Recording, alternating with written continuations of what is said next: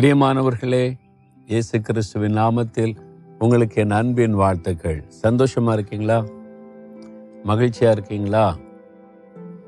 ஆண்டவர் என்ன சொல்றார் தெரியுமா? பிலிப்பிய நாலாம் அதிகார நாலாம் வசனத்தில் கத்தருக்குள் எப்பொழுதும் சந்தோஷமாயிருங்கள். சந்தோஷமாயிருங்கள் என்று மறுபடியும் சொல்லுகிறேன். இது தேவனுடைய வார்த்தை. நம்ம எப்பவுமே சந்தோஷமா இருக்கணுமா? எங்கெங்க சந்தோஷம்? ஒரே பிரச்சனையாக இருக்கு போராட்டமாக இருக்குது. ஒன்று நினச்சபடி நடக்க மாட்டேங்குது அப்படிலாம் நினைக்கிறீங்களா?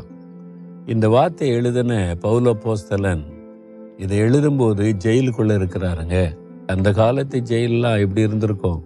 அதுக்குள்ள அவர் வேதனை பாடுகள் மத்தியில் இருக்கும்போது சொல்கிறாரு நீங்கள் கத்தருக்குள்ளே சந்தோஷமா இருங்க.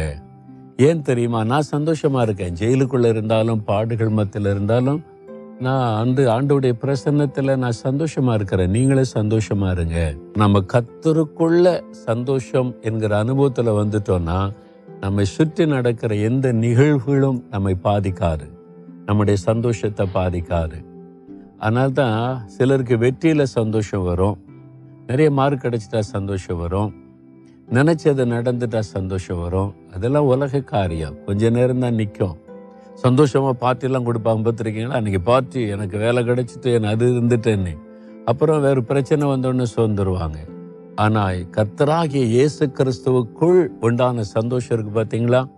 நம்ம சுற்றில என்ன நடந்தாலும் சரி நமக்கு பாடு வரலாம் நிந்த வரலாம் தோல்வி வரலாம் வேதனை வரலாம் நெருக்கு வரலாம் எல்லாத்துக்கும் மத்தியிலையும் ஒரு பெரிய சந்தோஷம் இருக்கும். அவர் சொல்லுவார் நான் கூட இருக்கிற மகனே நான் கூட இருக்கிற மகளே நான் இருக்கிறல உனக்கு அவர்தான் சந்தோஷம். இந்த உலகத்தின் நன்மைகள் ஆசீர்வாதங்கள் அல்ல. இதையெல்லாம் நமக்கு தருகிற ஆண்டவரே நமக்குள் இருக்கிறார்ன்றா பாருங்க. அதில் தான் அவ்வளோ பெரிய சந்தோஷம். அவர் இருந்துட்டா இன்னைக்கு தீமையா உள்ளது நாளைக்கு நன்மையா மாறிடும் இன்னைக்கு தோல்வியா இருக்கிறது நாளைக்கு ஜெயமா மாறிடும் இன்னைக்கு தடைப்பட்டது நாளைக்கு வாய்க்க பண்ணிடும் அவரால் முடியும். அப்போ இயேசு கிறிஸ்துவுக்குள்ள அந்த கத்தராக இயேசு கிறிஸ்துக்குள்ள எப்பவுமே நீங்க சந்தோஷமா இருக்கணும். சந்தோஷமா இருங்க. எதுக்கு துக்கமா இருக்கிறீங்க? அதெல்லாம் அவர் பார்த்துக்குவாரு கத்தருக்குள்ள அவர் என் கூட இருக்கிறாருங்க. அதுவே எனக்கு சந்தோஷம்னு சொல்லுகிற அனுபவத்தில் நம்ம வாழணும். சரியா? இப்போ சொல்கிறீங்களா அவரை பார்த்து ஆண்டவரே நீங்கள் என் கூட இருக்கீங்களா அதான் எனக்கு சந்தோஷம். உமக்குள்ளே நான் எப்பவுமே சந்தோஷமா இருப்பேன்னு சொல்லுங்களேன். அவருடைய உள்ள மகிழ்ச்சி அடையும். உங்களை மகிழ பண்ணுவா. கண்ணை மூடி சொல்லுங்கள் இயேசுவை பார்த்து சொல்லுங்க.